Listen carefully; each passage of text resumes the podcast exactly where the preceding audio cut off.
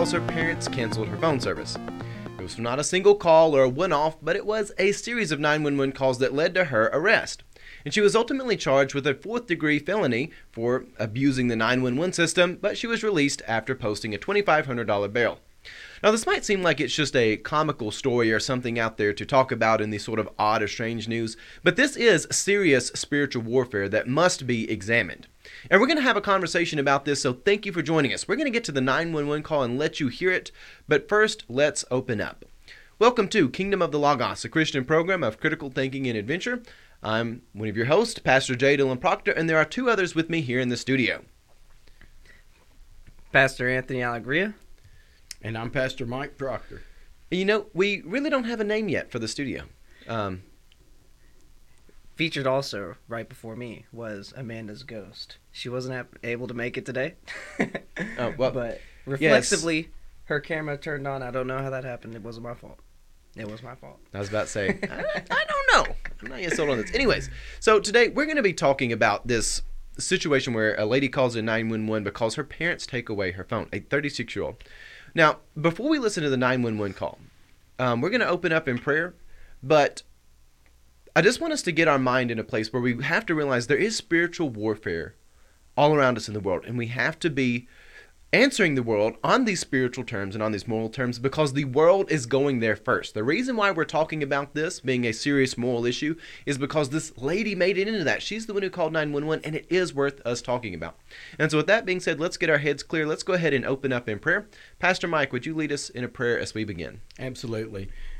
Heavenly Father, we come to you in prayer with great thanksgiving in our heart, for you are a God who loves us and loves you love all people. You love the, every viewer here that is watching, Lord, and you you see the potential that is in all of us. So, dear God, I pray for you to come and uh, give us wisdom to help uh, understand the the chaos that the enemy tries to bring in this world. And Lord, we pray for your will to be done, for order to come, come into the lives of our viewers and the lives of of our community, this world.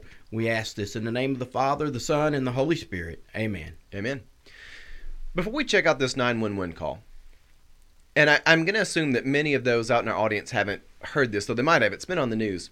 I just want to ask this question What sort of person do you think would do this? Would you think this is someone who is professional or someone who is struggling to get their life together? Pastor Mike, what sort of person do you think would be making this sort of call where they're a 36 year old calling because their parents took their phone? Well, when you first hear this, it, sounds like someone who has, you know, quite a bit of antisocial tendencies, who doesn't fit into society very well at all, doesn't have a good home life.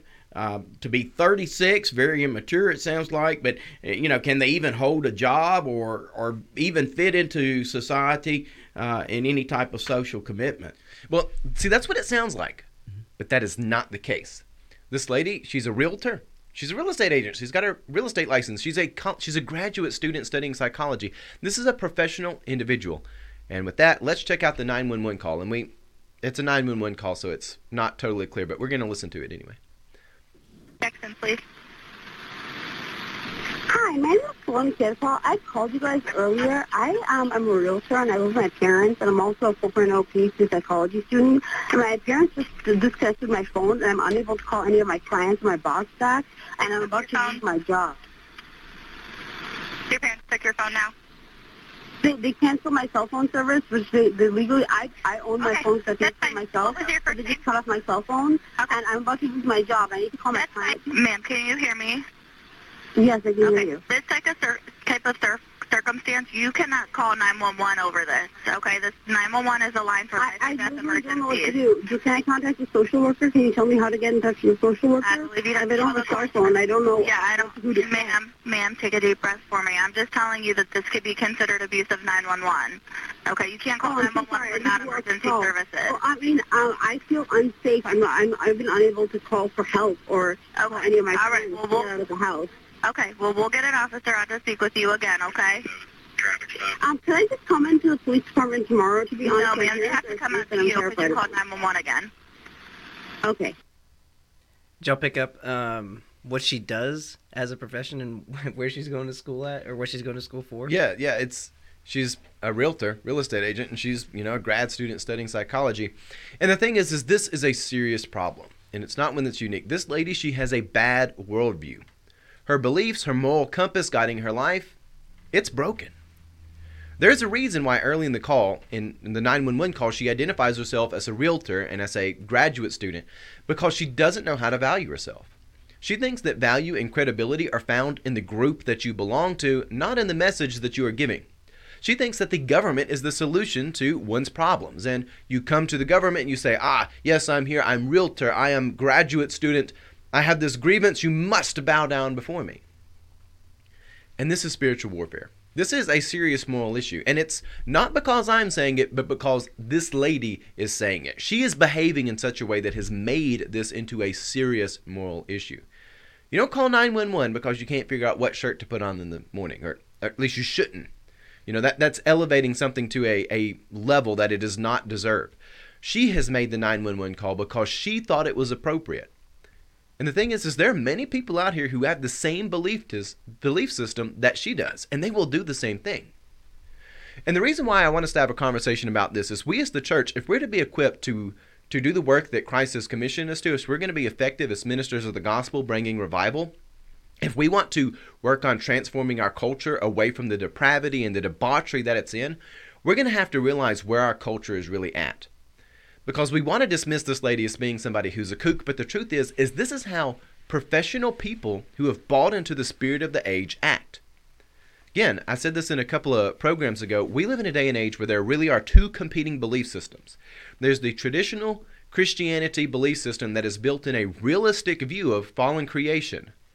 And then there's these others that want to come in and throw that out. They may steal a few of the Christian virtues, but again, that you can't just take apart the the gospel. You can't just do that. But there are people who want to have a revolutionary mentality that says we got to restructure everything because there are grievances, there are sufferings, and we're going to be the ones to fix it all. But they're all monsters. You you can't just be an idolatrous person to come and think that you can play God suddenly.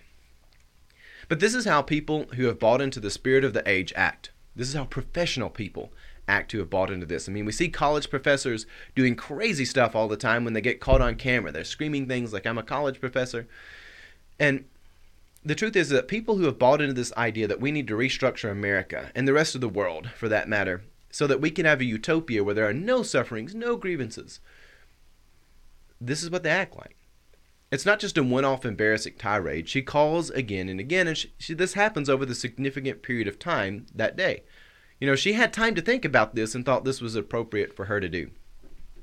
And we have to be honest about dealing with this because this belief system that moves towards utopia, which is really where this lady's at, and that the government is the means to give you that utopia. Again, I've got my grievance.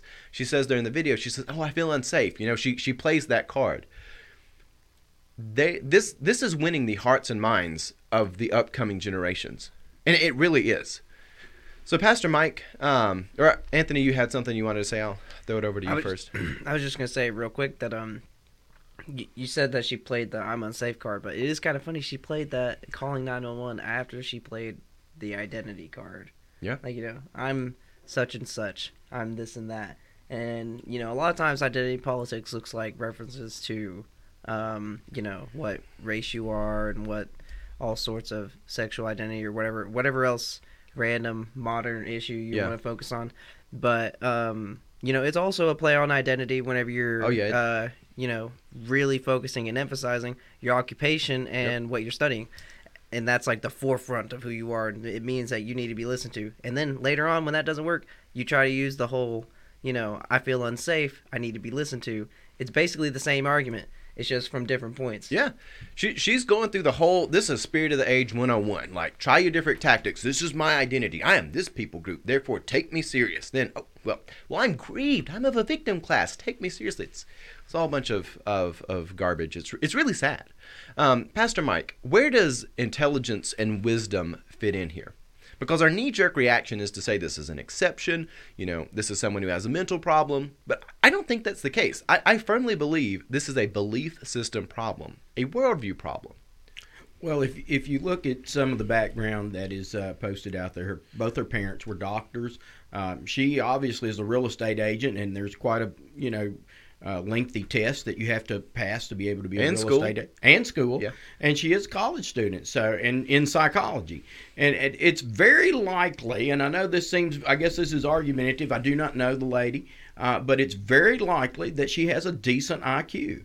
But what I see here is that we're all created in the image of God, and what is the human being's potential to be the image? And this looks to be, in this very instance, potential that is being wasted.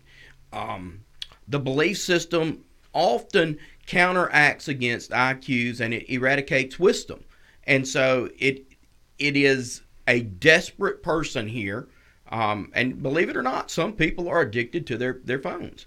Uh, but it's definitely not aspirational. The belief system is really holding her hostage. And I, I truly believe that this this this young lady, I, my heart breaks for her because um, it seems like she's unintelligent in this, but I would imagine she's she's uh, she's a lady with a decent IQ.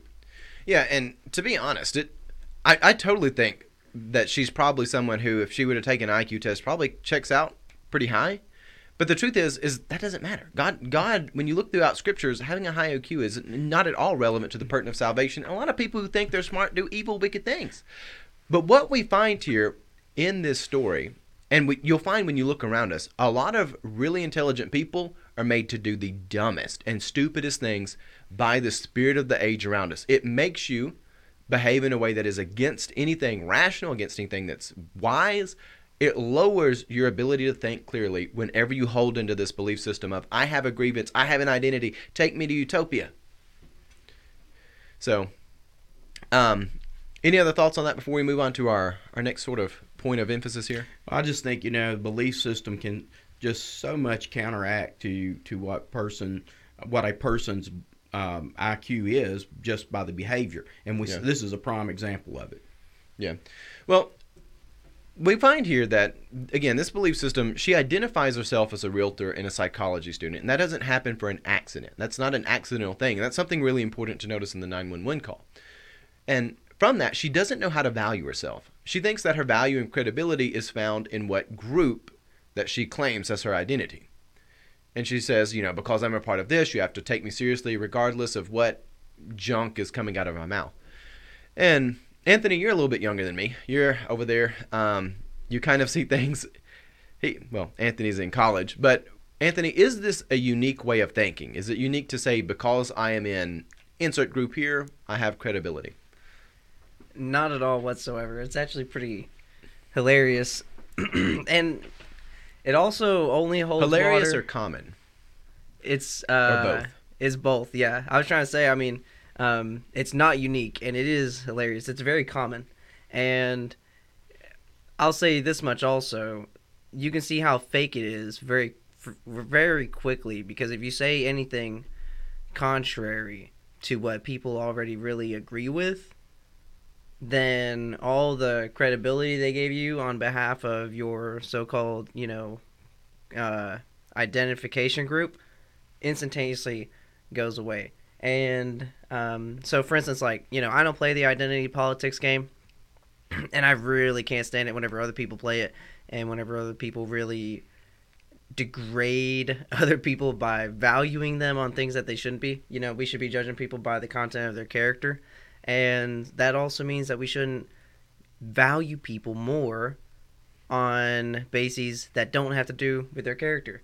You know, we don't have to focus on uh, other things like that, and it is very, very common.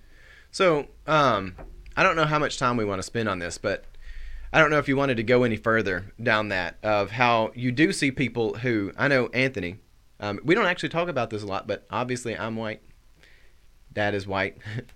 Anthony is is not fully white, but whenever people expect Anthony to have a worldview based on what he looks like, and I actually honestly forget what Anthony looks like a lot. Not because I don't care about Anthony, but it's it's just I see past that. But what we see happening is there are a lot of people that expect you to think a certain way because of what you look like, and when you don't, they will immediately be hostile toward you. I know you have seen. Yeah, I mean that's kind of what I'm saying. Like they'll give um, other Hispanics more credibility uh, for some of for some opinions, but um, which I think is wrong in itself. That's it's bad to give people credibility on the basis of things that don't have to do with their character and their knowledge. You know, um, so I think that's messed up from the beginning. But if you disagree with it, it will fall away immediately. if you don't follow the group think. And again, if you treat people as individuals, suddenly you're a villain. Like it's like suddenly we've we've got to a point in our society where people are like, we're going to defeat racism with racism, and we don't like it that people were judged by the color of their skin. So instead of us judging people by the content of their character rather than the color of the skin, we're going to still judge people by the color of their skin. You know, but yeah, and that- that's just one. There's all sorts of like groups that people can be a part of that um, they can choose to identify with and choose to attribute credibility for. I think like Yeah. a good for instance for this is that whenever people find out that, for instance, I don't, I'm not fluent in Spanish. Like, I think if someone airdropped me in, kidnapped me, and threw me out of an airplane with a parachute, I could probably survive yeah, in uh, Central America, but I don't I don't speak well enough to like make friends and things like that. Yeah. And so um, they'll they'll say things like, okay, well he needs to start learning how to speak Spanish and stuff like that, and he needs to do this and that and start socializing with them. And then it's like, wait a second. So specifically me, whenever you wouldn't tell that to uh, you know white Americans, you need to tell that to Hispanic Americans, and it's like that actually works out to be more racist. You know, like way more. It's kind of Yeah. hilarious. I'm It's- not butthurt about it. it is- but it it's a self defeating logic, and it's really, really fake. I wouldn't feed into it.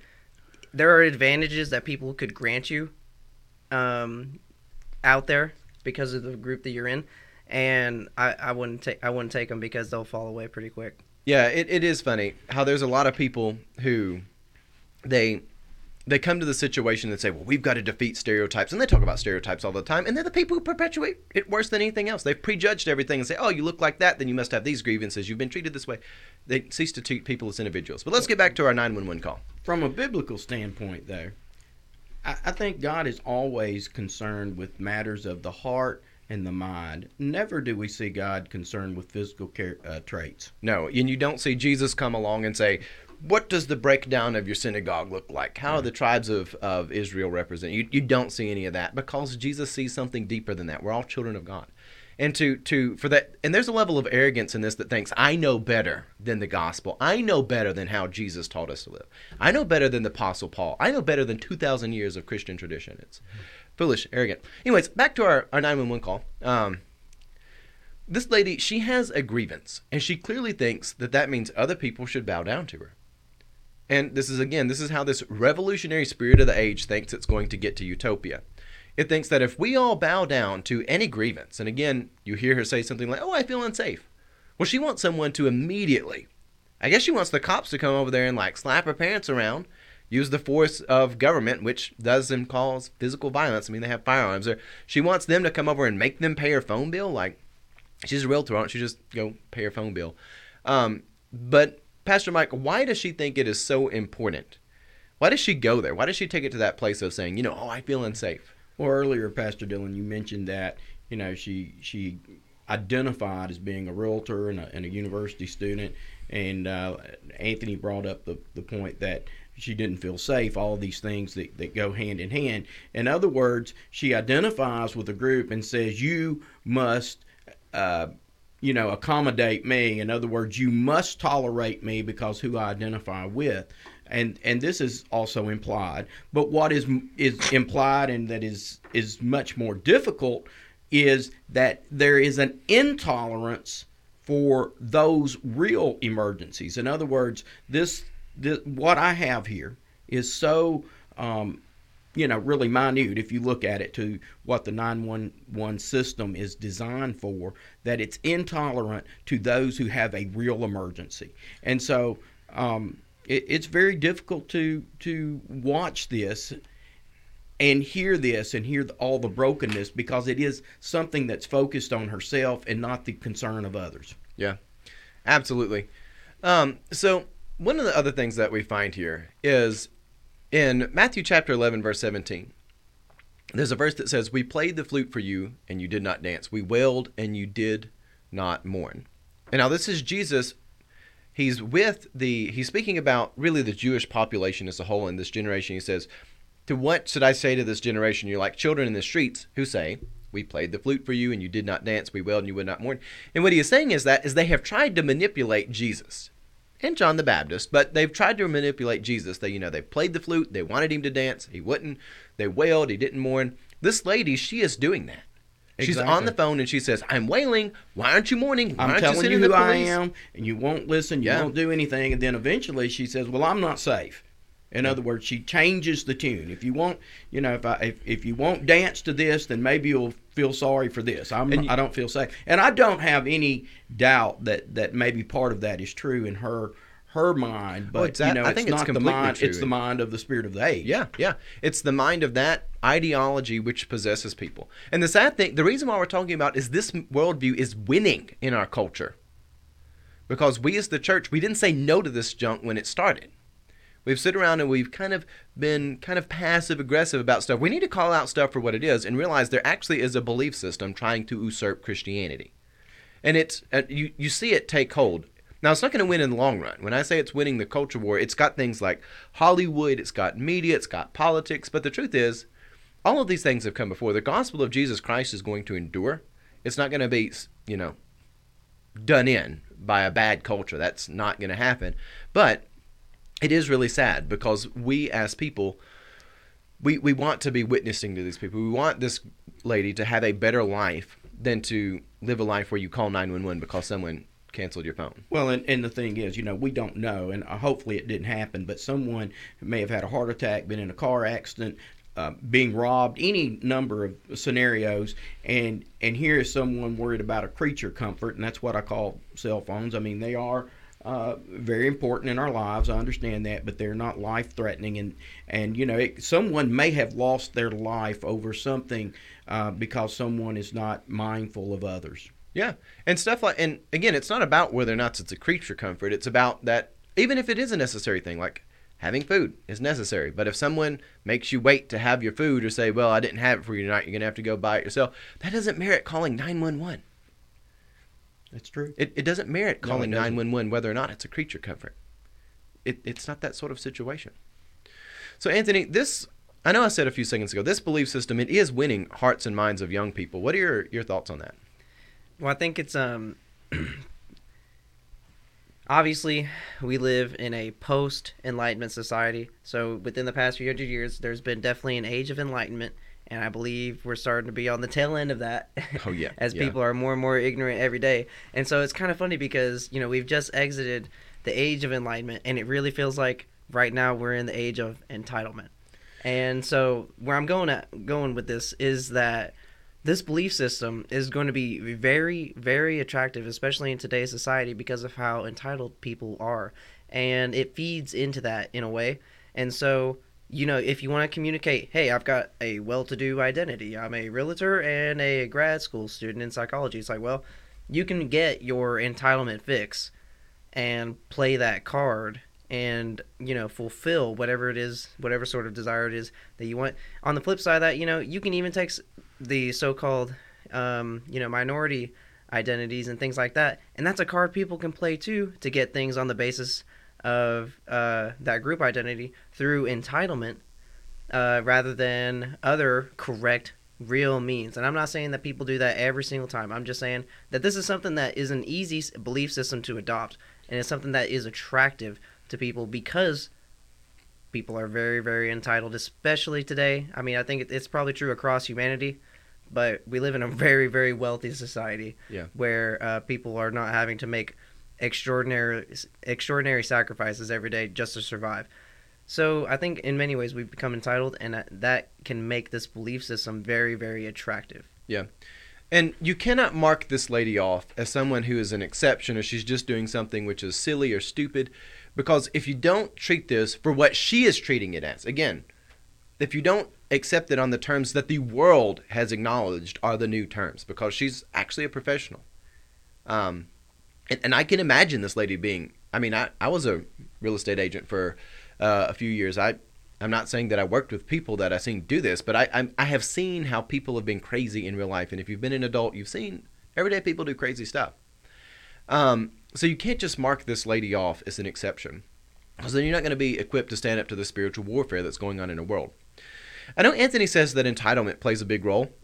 I'm not disagreeing with that, but I think there's a bigger reason why this sells to people. And I think it sells to people because it is built on moral language, this whole utopian notion that you don't have to suffer the injustice of having your phone taken away or somebody saying something you didn't like. I think the reason why this sells to people is because it does come to people on a moral language, that it comes to battle injustice. And whenever you hear the words battling injustice, you know, naturally that sounds like a good thing. Um, and it sells to young people because it says they can join in with the revolution. You're going to build the utopia, and then there's not going to be any injustices. There'll be no pain, no differences between people. There won't be any damage to the earth or any need for hard labor. Everything's renewable. It's easy. It's going to be wonderful. And it sells to people built on something which is actually a truth. It sells people on the truth of injustice. And that's where this really gets fascinating because there are injustices in the world and people have real grievances. But that's not the full story. And that's where the problem lies is that some people are not just unique because they have grievances. Actually, all people have grievances. If you are born as a son of Adam or a daughter of Eve, you have experienced injustice in life. Now, it's going to be different from person to person, but suffering is inherent to the fallen nature of creation. And yes, some injustices are more painful than others, but a race to the bottom to see who has suffered the most is not going to do anything, and it's not a good way to build a society. Um, and as Viktor Frankl says, all suffering is relative.